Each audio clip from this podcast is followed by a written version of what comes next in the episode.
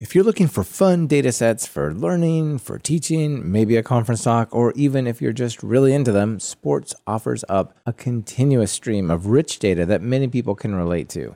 Yet, accessing that data can be tricky. Sometimes it's locked away in obscure file formats. Other times, the data exists, but without a clear API to access it. On this episode, we talk about PySport, something of an awesome list of a wide range of libraries, mostly but not all Python, for accessing a wide variety of sports data from the NFL, NBA, F1, and more. We have Koen Vossen, the founder of PySport, to talk through some of the more popular projects. This is Talk Python to Me, episode 416, recorded May 11th, 2023.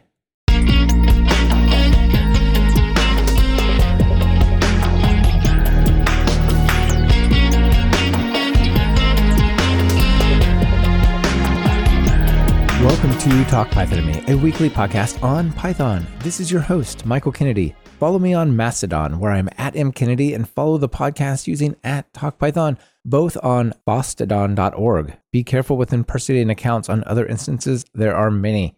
Keep up with the show and listen to over seven years of past episodes at talkpython.fm.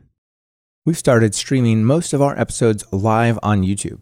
Subscribe to our YouTube channel over at talkpython.fm slash YouTube to get notified about upcoming shows and be part of that episode. This episode is brought to you by JetBrains, who encourage you to get work done with PyCharm. Download your free trial of PyCharm Professional at talkpython.fm slash done dash with dash PyCharm. And it's brought to you by InfluxDB. InfluxDB is the database purpose built for handling time series data at a massive scale for real time analytics. Try them for free at talkpython.fm slash influxdb. A quick announcement before we jump into the conversation around PySports. We have over 240 hours of Python course video content at TalkPython. And if you're watching that content on a mobile platform, phone, or tablet, the browser is definitely not the best experience.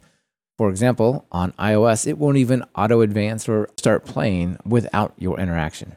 We've had some mobile apps for our courses for a while now, but they have fallen a bit into disrepair for a couple of reasons, including App Store tyranny. But over the past four months, we've completely reimagined and rewrote our mobile apps in a modern and beautiful platform. And I'm super happy to announce that they are now available for Android and iOS on both phone and tablets in their respective app stores. So please visit talkpython.fm slash apps to see for yourself how beautiful and clean the new apps are and why I'm so excited about them.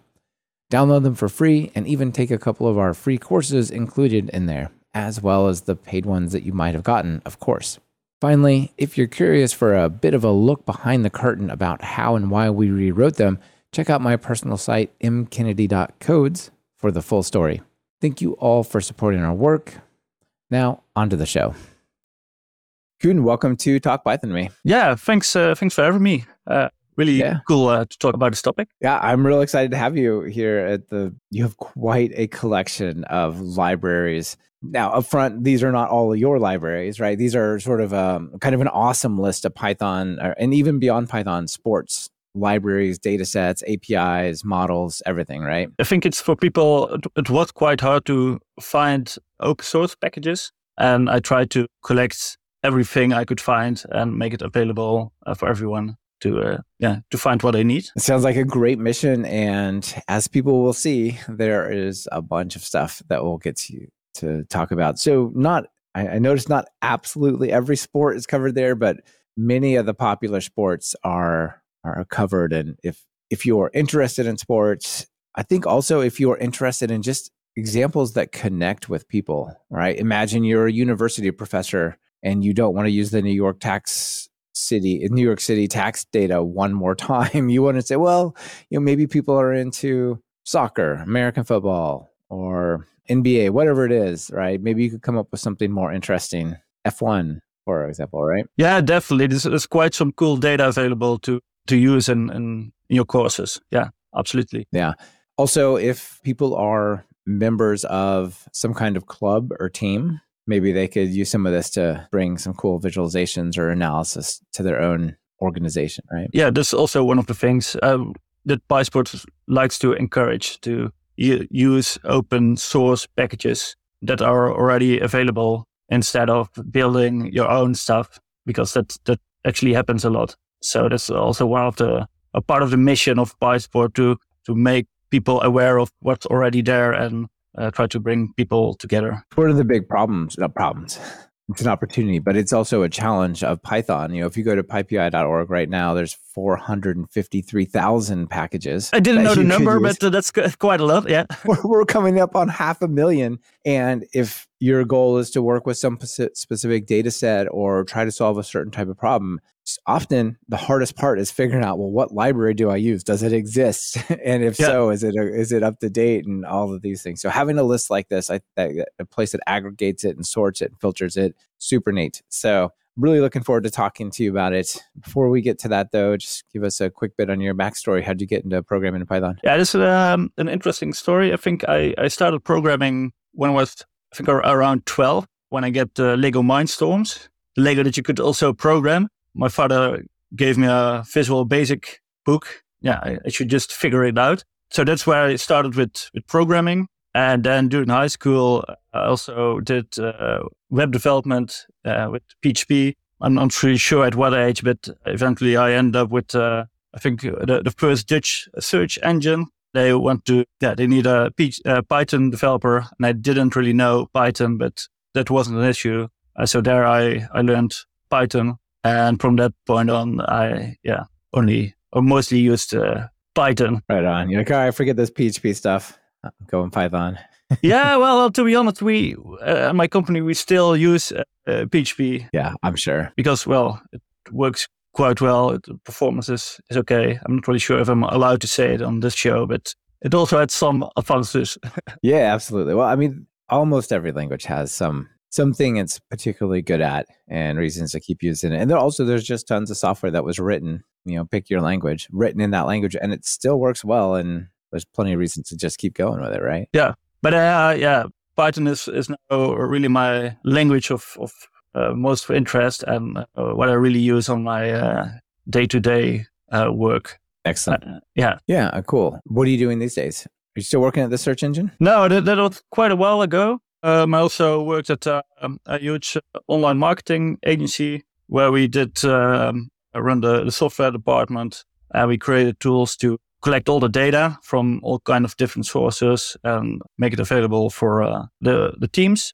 Uh, right now, I'm uh, running my own company. It's called uh, Team TV, where we um, uh, provide all kind of tools um, where we use video and data, for example, performance analysts but also for highlight creation or live streaming, just to make sure that we try, at least we try to combine video and data in all possible ways within the sport domain. Yeah, that's that sounds like a really interesting thing to be working on. Yeah, I started uh, mostly on on the video engineering part, so we built quite some stuff ourselves there. So from people uploading uh, huge amounts of footage uh, that we need to transcode and how to scale it, uh, how to serve it. So that's stuff we, we build ourselves. Yeah, later on, we, we keep on building more stuff around data and always uh, keep the combination between data and the video because, well, you can see some sort of metric, but you always want to see the, the footage behind it to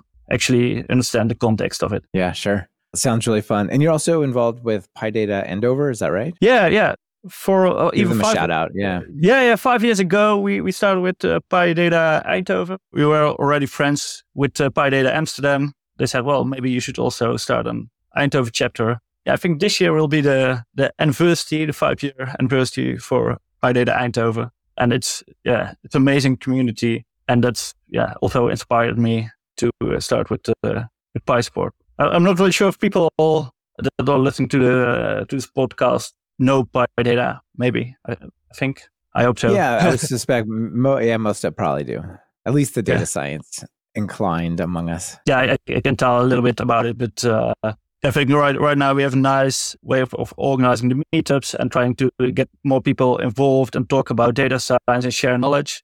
And then once a year we have the the conference uh, where we try to get uh, yeah, collect money that we can send to NumFocus and they can share it over all the mm-hmm. open source uh, projects. So yeah, well, it's a really amazing community. Yeah. That's excellent. Yeah, NumFocus does a yeah, NumFocus does a, a lot to support mm-hmm. the bigger data science oriented projects. Yeah. Yep. I think that's kind of unique amongst the in the Python space. I you know, there's not really anything like that in the web or UI. Uh, you know, there's not a lot of areas mm-hmm. where there's like organization that says, okay, we're going to try to find the popular projects and support them you know, across organizations, right? Like mm-hmm. people support Flask, but they don't also support Django in the same sort of organization, right? I think it's it's also an opportunity for all the companies that are using those open source packages to give back. And I think doing it through NumFocus, it makes it also easier because they use a lot of packages and can just donate to NumFocus and they will make sure it's, it's distributed over those uh, yeah, packages. Right, right, absolutely. If you use pandas, you should also support NumPy, right? Because that's kind of the foundation of and so yeah, on. Yeah, right? yeah, yeah, yeah. Interesting. Oh, that makes a lot of sense. All right, well, let's jump into sports and your project, PySport. Mm-hmm. Are there other people who are, are maintainers and working on this, or is this just your project? To get um, the, the meetup that we had uh, just a couple of uh, weeks ago, we had some more people collected, and and now we are building from there on to get more people involved with, with just PySport.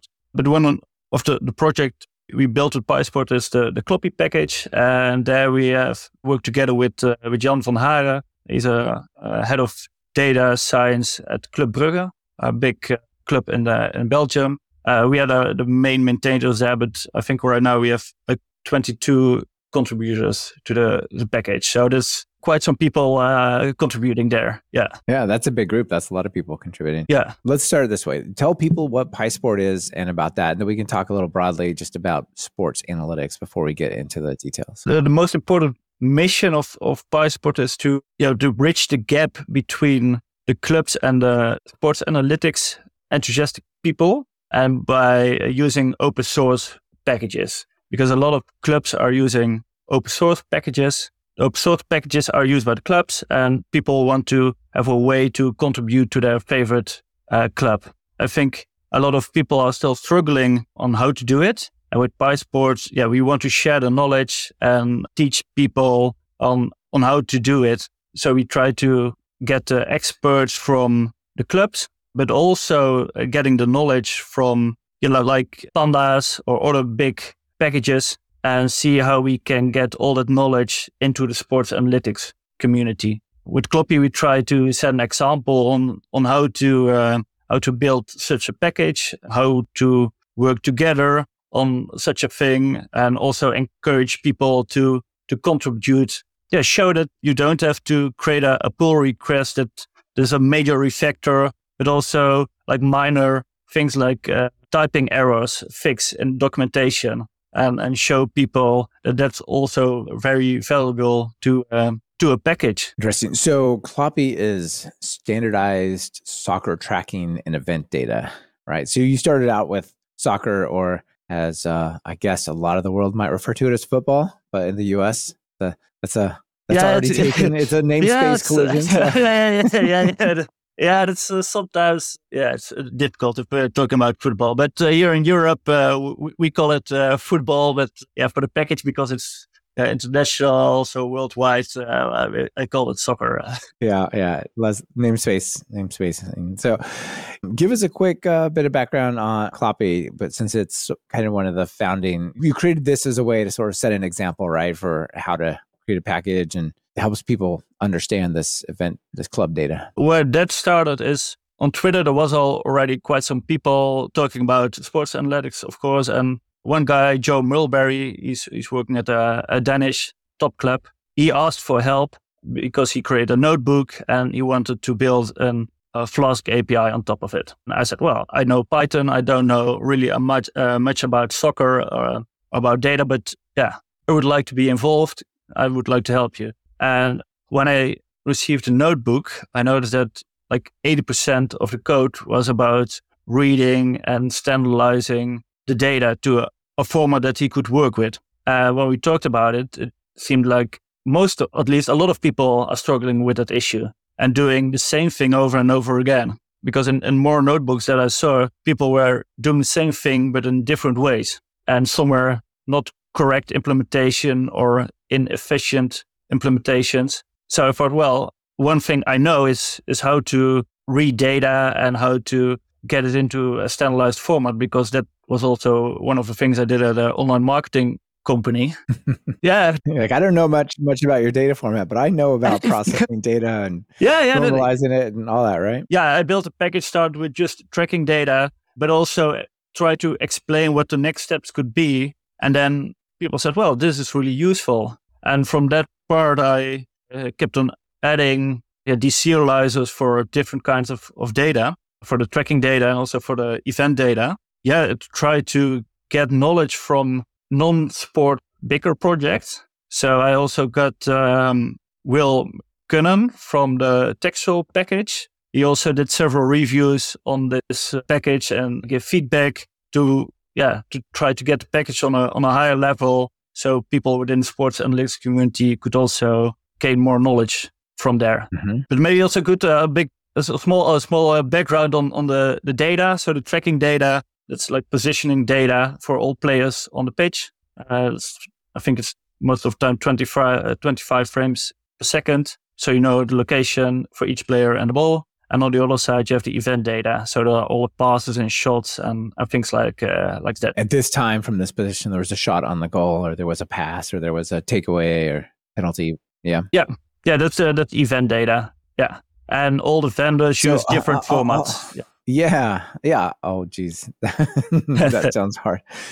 So first of all, twenty five hertz of all the people's location this is beyond somebody with just a pen and paper and notebook writing down, oh, at this time there was a shot on the goal by number 25. Like, how do they get that data? That's crazy. Yeah, yeah, that's uh, quite an advanced systems that I use. So in the stadium, I think uh, they have like 20 cameras around the pitch. They, they use computer vision to mm-hmm. yeah to detect all the players and, and combine it. But I believe, and I'm not really sure if there are already vendors on the market that do it totally automated. But I think from the system that I'm currently used in, in soccer, there are still some people needed for difficult situations like a, a, corner kick, where a lot of people in a small area and a lot of uh, you can't see the numbers. Yeah, yeah, they can't see the numbers. So just uh, after a corner, some manual operator has to reassign some players or correct something. But it's quite advanced system uh, already. It sounds incredibly advanced. It sounds aw- like an awesome data set to work with because it with that much data, you, you really can make a lot of interesting predictions and mm. trends. I mean, at some point, maybe we'll just like put some sort of like tracking RFID thing on the back of the players' heads, just you know, stitch it on there, and then then you can fully automate it. You know. yeah, I, I think uh, well, also, soccer could, yeah, maybe, yeah. I'm not sure if all players would uh, accept it, but for example, on uh, on ice hockey, it, yeah, you can put it on the helmets or uh, yeah, you for, could put it uh, on the helmet. Sure, football. Sure, sure. Uh, then, uh, yeah, yeah, and things like uh, automobile racing. You know, they have eh, not all of them, but for example, F one has incredibly a high frequency of like points that measure where is this car, how fast is it going. The cars are sending out real time telemetry. There's there's certainly many sports that have quite high fidelity in their data. I must admit, I haven't seen the data from F1 yet. Uh, but it would be really interesting to to learn from them and how to work with data and see can be applied to to football or soccer or yeah or the sport. This portion of Talk Python to Me is brought to you by JetBrains, who encourage you to get work done with PyCharm. PyCharm Professional is the complete IDE that supports all major Python workflows, including full stack development. That's front end JavaScript, Python backend, and data support as well as data science workflows with Jupyter. PyCharm just works out of the box. Some editors provide their functionality through piecemeal add ins that you put together from a variety of sources. PyCharm is ready to go from minute one. And PyCharm thrives on complexity. The biggest selling point for me personally is that PyCharm understands the code structure of my entire project, even across languages such as Python and SQL and HTML. If you see your editor completing statements just because the word appears elsewhere in the file, but it's not actually relevant to that code block, that should make you really nervous. I've been a happy paying customer of PyCharm for years. Hardly a workday passes that I'm not deep inside PyCharm working on projects here at TalkPython. What tool is more important to your productivity than your code editor? You deserve one that works the best. So download your free trial of PyCharm Professional today at talkpython.fm slash done with PyCharm and get work done. That link is in your podcast player show notes. Thank you to PyCharm from JetBrains for sponsoring the show and keeping TalkPython going strong. I bet it's a lot, actually. I bet it is, uh, you know, just in terms of actual quantity of data you know how fast they're sampling it, how many cars for how long. It's it's probably a lot of data. That's also one of the interesting things about um, working with sports data. The, I think the data engineering part, and and this package just focused on reading the data, but then the next step, yeah, how to work with how to work with the data, especially if you would like to use the tracking data for a whole season. Yeah, that's quite some data that also pandas can start struggling a bit with. It just occurred to me there's probably a whole nother uh, demographic or aspect who would be interested in this kind of data it would be like sports betting people. I mean, not that I have any interest in that at all. But if you were trying to figure out, like, okay, if this team plays that team, if you can understand, okay, this their star player, if we match up their moves against the other person's moves, it turns out there's a, a weakness in this way for their defense, or who who knows, right? I mean, there's there's with that much data, there's probably some interesting stuff you can do. I think that that uh, a lot of uh, vendors of the the data also have the yeah the, the betting industry as well as their clients because yeah they i don't really care to work for them or support them. It's a little bit shady i suppose but, yeah. but it does seem like you could it's it's almost like uh, really detailed information about companies for the stock market. This is kind of like a little bit like that for the sports betting in, in some ways i suppose. Like yeah, real, yeah yeah yeah. yeah interesting. I think one of the challenges here is probably a lot of this data is not easily offered up. There's probably not a lot of JSON APIs with low latency that are super easy to access. For some, there must be, but not. There's probably a lot of data out there that is not overly welcome to either be given out or, or it's given out over in batch over slow periods or something like that, right? Maybe speak to a little bit about the data availability. Yeah, that's quite a quite an issue, and and I know mostly about the, the soccer data, but I can imagine that the same applies to most of the other sports. And I think data availability is, is a major issue, at least if you want to encourage the community to work with it and do research on it and get people build more cool stuff without being within a club. There are some companies that already provide quite a, a big set of, of open event data. StatsBomb is one of them. I think they provide around 1,500 data sets for event data. But if you're looking at the tracking data, uh, maybe there are like 10, maybe 50, uh, 15 uh, sets available because all those vendors have deals with the leagues. Uh, they are not allowed to share it. So you have to know someone within a club. Or use uh, Beautiful Soup or scrapy or something like that, right? That's uh, the other option. But um, then it's still very hard to get the tracking data because I, am not really sure if you can actually scrape it. But that's um, it is one of the things that that I noticed when working on the the, the open source PySport website. That are really a lot of scrapers. And I think that's an yeah. indication that there's an, an issue with data availability. yeah, it's not. This plugs into the API, but this is a scraper. Yeah, I guess it's it's worth pointing out or throwing out a bit of word of caution. Just because the website is publicly available and you can hit it with some kind of scraping tool. That doesn't mean you legally can do stuff with the data. You, you probably want to be pretty careful about that, right? Yeah, because I think even when it's not explicitly mentioned, most of the times it's not allowed to scrape the data at all. But also in, in soccer, there are quite some websites that explicitly are forbid it. And yeah, so the, the, the packages are there. And it's also a bit I, I was thinking about should I include them or should I not in- include them because they kind of encourage non-legal actions, but um, yeah, not not really sure about again. Yeah, sure. It's I can see the case for both sides of that, but yeah, I just want to you know let people know like just just be careful with what you do with the data. It's one thing if oh it's an academic research project and it's just for my own interest or whatever, but yeah, if you start scraping that die website and trying to make money out of it, you should not do it. Yeah.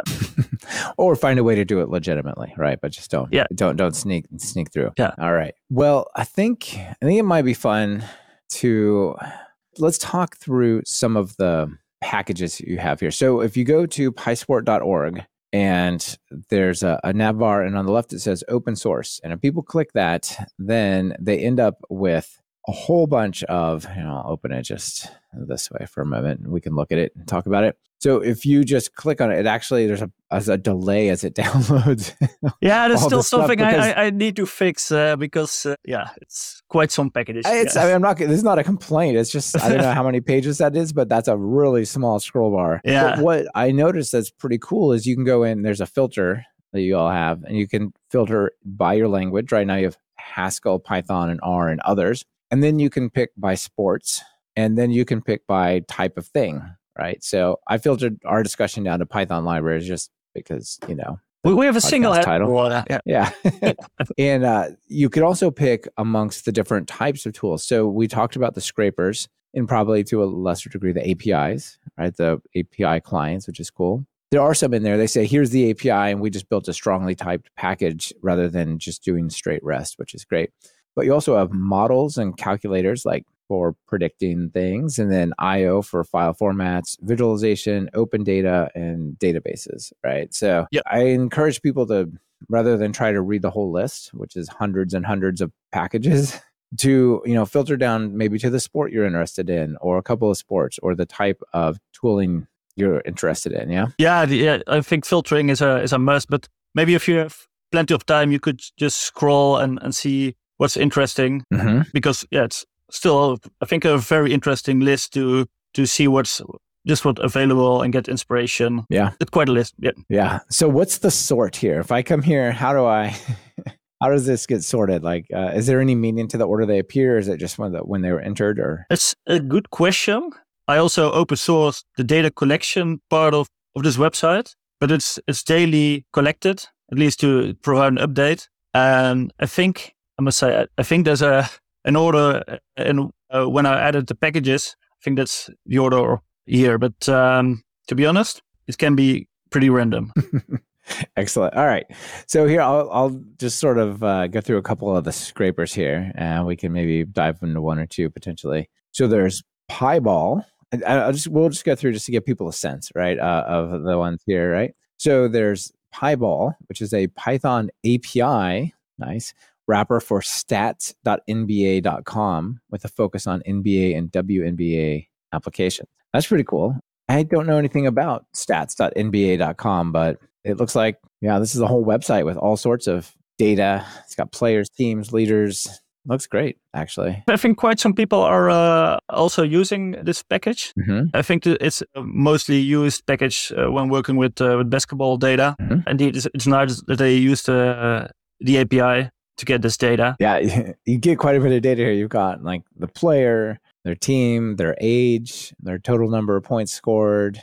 A lot of stuff you can do to sort of compare them, and yeah, it's great. So if you're in, in into basketball, I think it's a, a great start. It's also quite active, actively uh, maintained. That's also one of the things that I yeah, intentionally mentioned on the on the list because some packages are not really uh, maintained well I think it's it's a it's a, a, benefit. Yeah, one of the things in the list that you call out is the number of contributors, the latest version, when the last commit was to the package. That's pretty cool. In the beginning, I thought, well, maybe I can just manually update the list, but um, then I decided I think data engineering is is fun. Let's find a way to uh, automatically fetch the data and update it. Also, the the the license is pretty important to show it here and also a large commit to see how actively it's uh, maintained, the latest versions, and also the contributors. Because I've, i think it's it's good that some packages have some more contributors that you. Sure, the difference between a, a package with one contributor and one with 30 contributors that's a big difference it's a really big difference yeah, yeah i think it's it's uh, also good for people to see if there's a package with just a single contributor that that might give an opportunity to contribute to it uh, or work sure. together. So I, I, would like to encourage people to get involved in those projects. Yeah, that's a good idea. So yeah, that, that could uh, could help uh, out here. Yeah, and each one of these packages, you can go in and open the details here, and it gives you a little bit more information. Like it, for example, it actually lists the contributors and links to their GitHub profiles, and yep. shows their website and the GitHub page and PyPI, and so on. Yeah. Yeah, and also you, you can uh, look, click on one of the contributors and see what other packages they uh, they built. Maybe this. Oh, really? Okay. So, like, if I click on this one, yeah, they've done this, just this one. Well, and this one, just a single one. Yeah, some of them they might have worked on multiple. I know Dependabot's worked on a few. yeah, yeah, yeah, that's a really uh, nice contributor. Yeah, yeah, yeah. Yeah, yeah. Dependapod, the absolutely prolific open source contributor. Yeah. Works on my project too.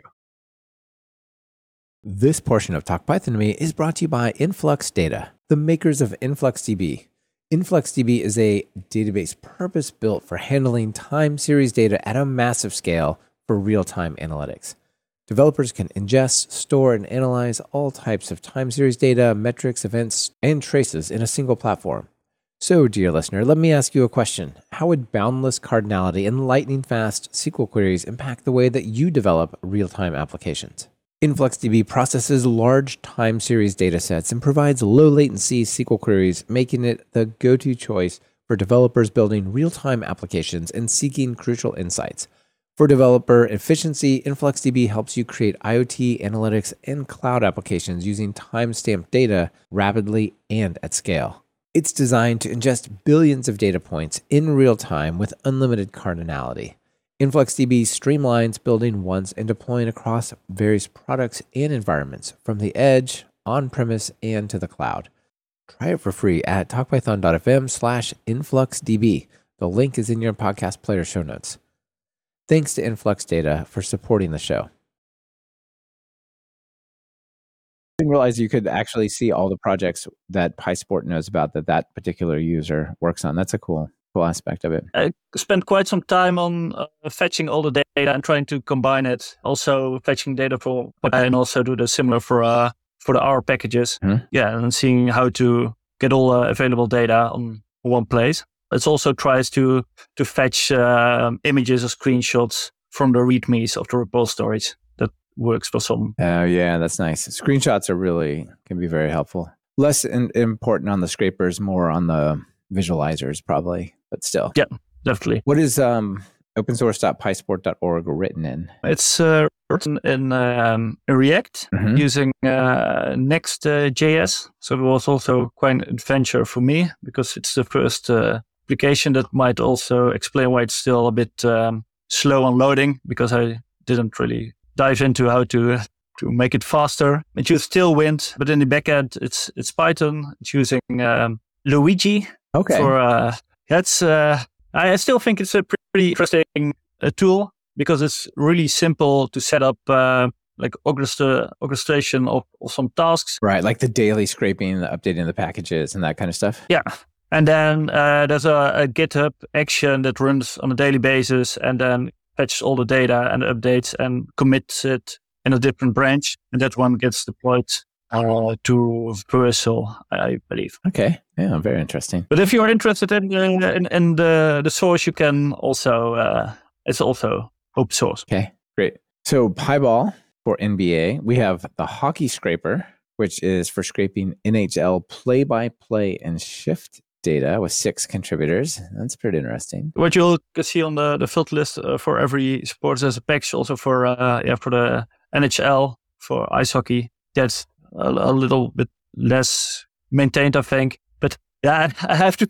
I'm not really sure if it still works because with those scrapers, it's uh, it can work today and not tomorrow. It doesn't even necessarily mean that they were intentionally blocked, right? It could just be, hey, we've redesigned our site. Doesn't it look awesome? You're like, uh, the CSS selectors no longer pull up the thing. So, uh, Yeah, so that's also on, on the scraping part. If it's uh, last commit is uh, like a, a while ago, yet it, it might be broken. maybe, maybe not. Yeah, sure. All right, let's see some more. Yeah, that's I think in the StatsBomb uh, API that's an official uh, package. That's also cool that uh, StatsBomb provides an open source package for accessing their data. Yeah, what is StatsBomb? I see that showing up in many places on these different packages. Yeah, StatsBomb is um, I think one of the the, the leading providers of um, event data in, in football, and, and I think in both football and soccer and in football. So they uh, provide the event data, so everything that happens on the pitch, like uh, passes, uh, dribbles, interceptions, everything. Mhm. They are also one of the providers of the open data sets. Okay. Yeah, they've got a free data section. That's cool. Yeah. They, they proclaim themselves as a data champions, which is kind of cool.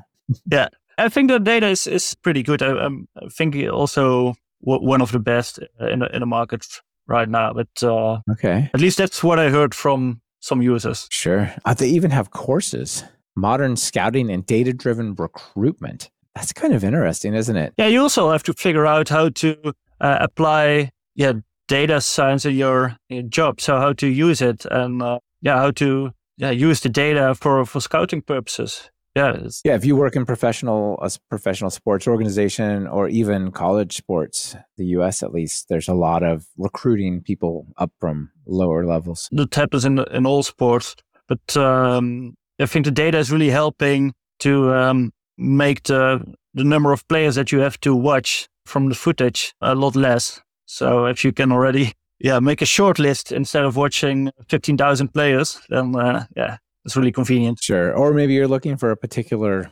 asset or a particular part of the play that a, a player is good at, right? Maybe you're looking for a, a, quarterback for a football team that is especially good at running the ball in addition to just throwing it, right? You could you could ask the data for that and, and really you know narrow in quite quickly, I imagine. And then you have to yeah, work with the data, figuring out how to extract it because maybe that, that single metric that's really important for you is not available in the original data set. So then you have to figure out how to work with the data and um, get those metrics out of the, the raw data. Yeah, maybe it's something calculated or inferred or. Yeah. And that's also one of the things that happens in, in, in soccer based on the tracking data, but it will probably happen in also in, in football and all the other sports that clubs will define their own metrics based on, for example, tracking data and use that um, to you know, to figure out what players match their own play the most. Cool. Okay, so yeah, that's what the, there's as you can see, there's a bunch of StatsBombs here.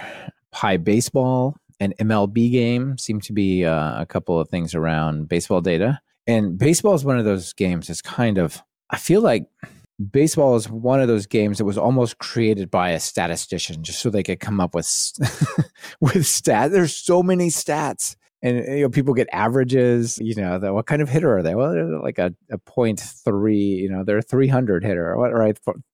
You know 30% and all that. And i'm not a huge fan of baseball. I've, i find it kind of a, a, slow game. It's kind of fun to play but to watch and it's like you know same as golf i don't watch those things but yeah. I'm sure they're fun to play but it's just like in terms of stats these kind of games there's probably a ton of stats here because it's all about stats there. I also believe that um the baseball data science departments are one of the biggest departments overall sport. And if, uh, maybe, but I, am not sure about it, you can also make a lot of impact there. Maybe sure. because also in, in all the sport, for example, soccer, a lot of things has impact on the eventual outcome. It's also a discussion if all data is available to um, to know what actually uh, has the most impact. So that's also one of the yeah, discussions within the soccer uh, analyst community. Yeah, for the, both of these, pybaseball and MLB Game, you can see from your Luigi automation. there's they're they're both quite well. The the MLB game is not particularly up to date. I guess the pybaseball one is more up to date. But you know, 13 contributors, 30 contributors. That's quite a lot. Yeah, that's quite a lot. And the the pybaseball was updated this month, right? That's but you know, I, when I saw these, I'm like, oh, these are kind of similar. And then I look at look at your page here and I see, oh, well, pybaseball is, you know, way more up to date, modern, and should check that out first, right? That's the kind of value you get for having that info. Yeah, that's also uh, the intention that you have a quite a qu- quick overview of uh, yeah how it's maintained and um, yeah if you should. Yeah, and that one against also goes against the API. So let's see, a um, couple more. I guess it's worth uh, giving a shout out to the nflfastpy. That well, you know, NFL's uh, got a lot of data as well. What else? There's some college baseball. Mm-hmm. Here's one that I think is that shows up across a lot of the different categories because it seems to do a lot, which is Fast F1. Have you seen that? Have you played with this any? Also updated this month. I should dig into it because uh, quite some contributors, and I think it's really interesting to uh, to also see the motorsports or, or cycling or more those uh, sports to see what they are doing, how they are doing it. Yeah, I noticed looking through here that there's not a lot of motorsports compared to the other sports, and so people, if you're out there Like if you're in IndyCar or if you're in motocross or somewhere like, and you got a package, shoot it over to these guys and have them put it in the list. That'd be cool. Uh, yeah, the Fast F1, they've got a page here that has a bunch of things. It has access to timing data, telemetry, session results, and all the data is provided in an extended Panda data, uh, Pandas data frame format, which is pretty cool, right?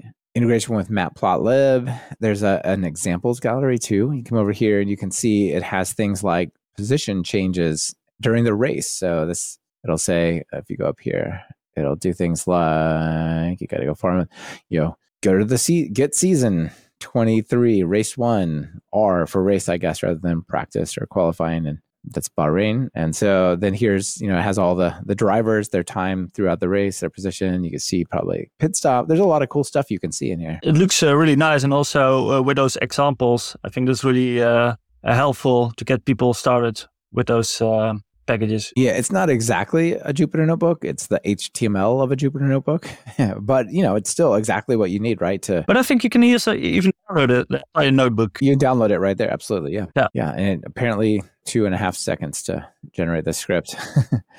Let's see. Uh, you can you even got cool visualizations like on the track color it by by speed around the the tracks of the start. You know, it's, there's a lot of cool data here. I'm not really sure why I haven't seen this one before, but yeah, it, it looks really uh, really cool. Um, yeah, when I looked, I looked around a couple of the different packages, and this one, like the documentation, and examples, and stuff, seem seem super good. Okay, so that's the scrapers. There's many more.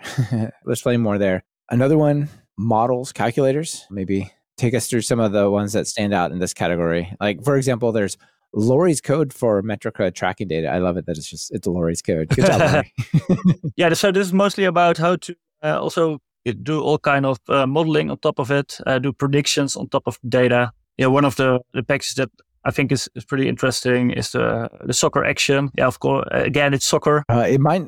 There's only Python possibly. Mm. But for example, they have Soccer XG, which is what is that XGBoost models for soccer event data? Yes, the ex- expected uh, goals. Cool. So what's the expected value uh, for a certain uh, shot if it should go in or, or not? So that's also based right, okay. on uh, a position on the page, uh, how many players are between the player with the ball and the goal. So you can use it to to determine yeah how if a player should score a goal and, and how many goals he should uh, right, make it. Yeah. Yeah. Yeah. I think this yeah. is actually one of the really interesting aspects is the model and calculate it. You know, the prediction side is, is pretty cool. There's quite some some work to do for PySports because the for, for example the expected goals. That's also one of the things that I've seen in, in ice hockey. Also in in other sports where you have to score within a goal. And I think it would be cool to find a way to abstracted overall sport. Yeah, because it is kind of the same idea, probably different data sets, but right, like scoring in hockey and scoring in soccer is from a structural perspective of the data is kind of the same thing, even though it's really, you know, quite different in size of the goal and how easy it is and all that. Yeah. But I think we can still learn from yeah from the other sports and, and see how they did it. Yeah. Train up a model, but on different data, right? But same same type of model potentially. Yeah, maybe some different features, but uh, yeah. Yeah. So the next category is IO, and that obviously StatsBomb is in here, right? A Python package to parse StatsBomb's JSON data to CSV, which is cool. Some on soccer, the, the SPADL format, which I have no idea what that is. Yeah, this is also one of the, the things they, they built to make like atomic data format. That's um, yeah also kind of standardized. So there's some overlap between socceraction and Kloppy. I think they mostly focused on how to eventually work with the data. So calculate uh, also the expected threat and also like um, a contribution model. Uh, so for every action towards a goal, how's the right, yeah. right? Okay, so maybe there's a takeaway and then a pass and a pass and then a score. Like all of those people should somehow get credit for that potentially, right? Yeah. Okay, makes sense. But they also build the the way to load the data, and yeah, we're currently also working together with them to see if we can make Kloppy to load the data and have the, the Kloppy package focus on, on loading it and standardizing it and then have the socceraction using it. So see how the, the Lego block, blocks can work together. Absolutely. We have the NFL DB, a library to manage and update NFL data in a relational database. That's kind of cool. Mhm. All right, let's see. The next category is the visualization.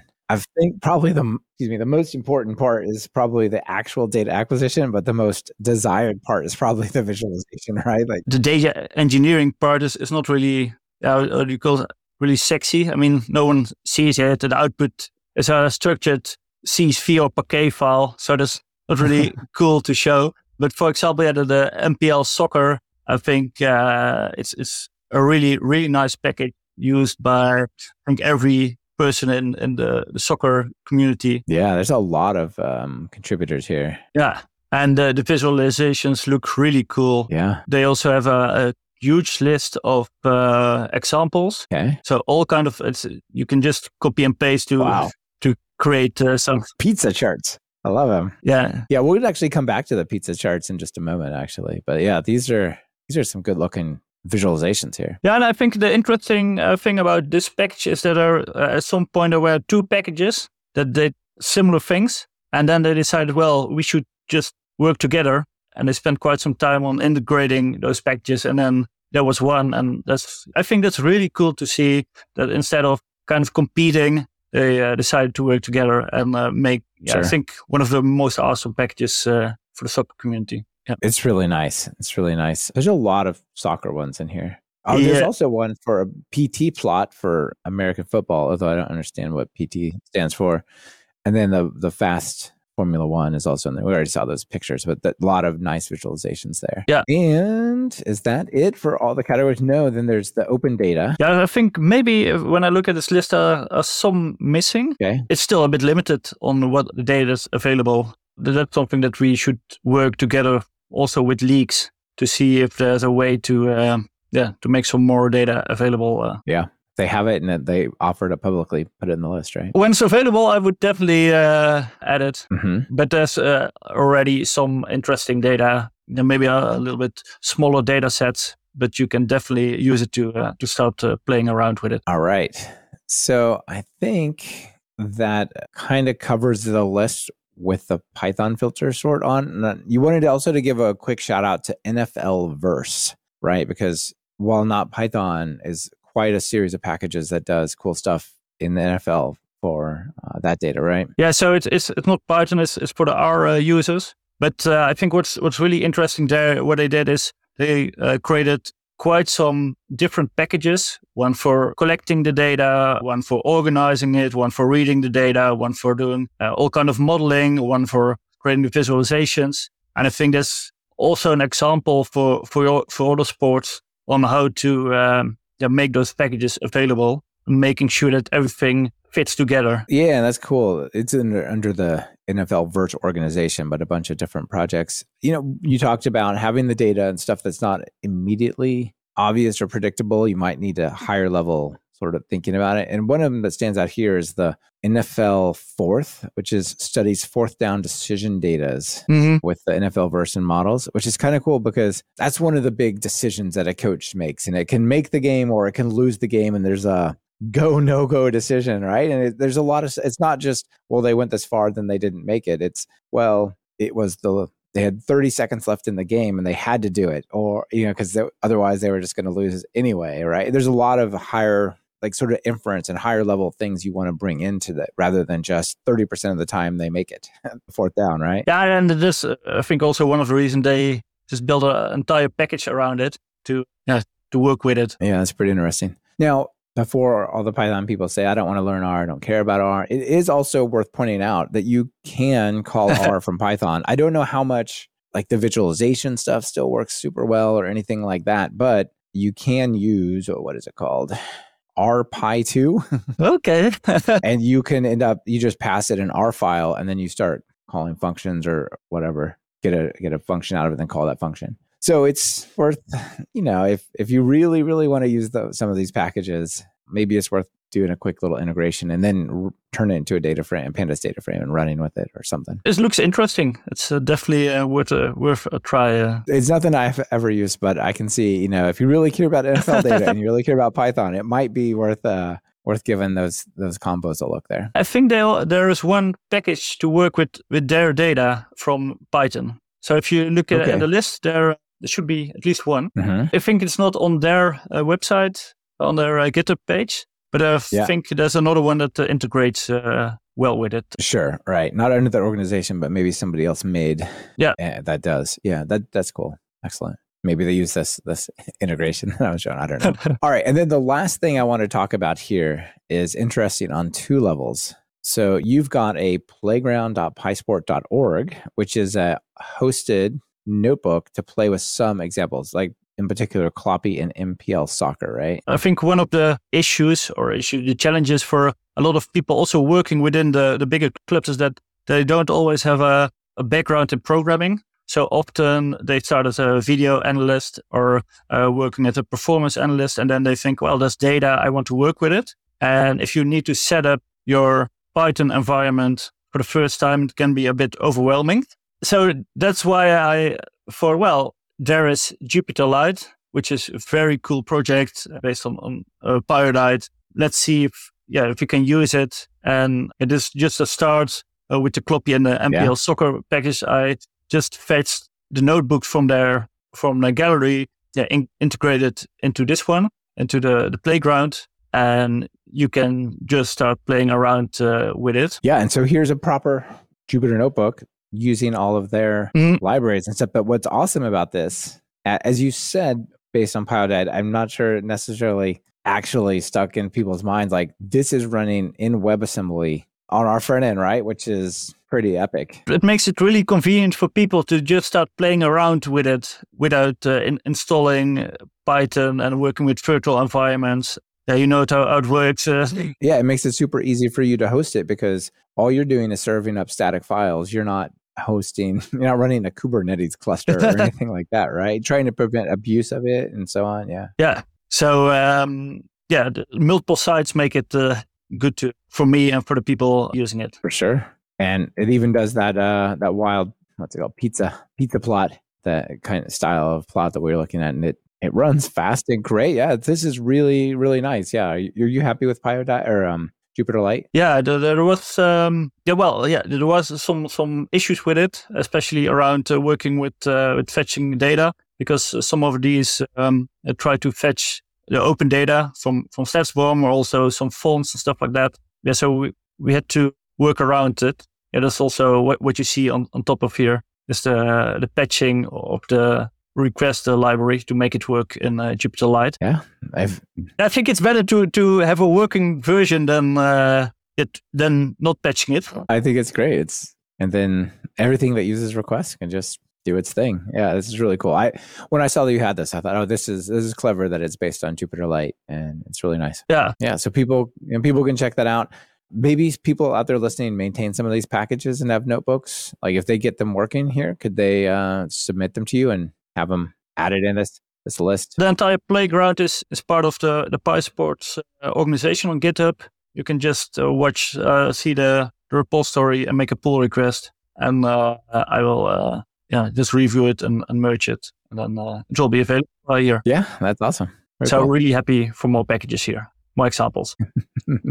yeah, more examples would be very welcome. Excellent. All right. Well, I think we're getting uh, pretty much short on time for talking about sports analytics, but really, really good work there. Now, before you get out of here, I have the final two questions for you. I always ask notable PyPI package, something you've come across. You're like, oh, this library is awesome. People should check it out. I mean, it's kind of the whole topic of this show. So we, we talked about, you know, maybe a hundred, we didn't mention them all, but went through a list of a hundred different Python packages, but something you want to give a shout out to that you think's cool out there? I'm not really sure if, if the entire Python world already knows it, but on the last PySport meetup I made an example using DuckDB. Uh, that was something that people didn't know about it, especially with integration with the pandas data frames that you just build a data frame and run queries directly on top of it. Yeah, oh, interesting. Was, I've heard of DuckDB, but I didn't realize the pandas kind of direct integration also has direct parquet. Query. Interesting. Okay, that makes it quite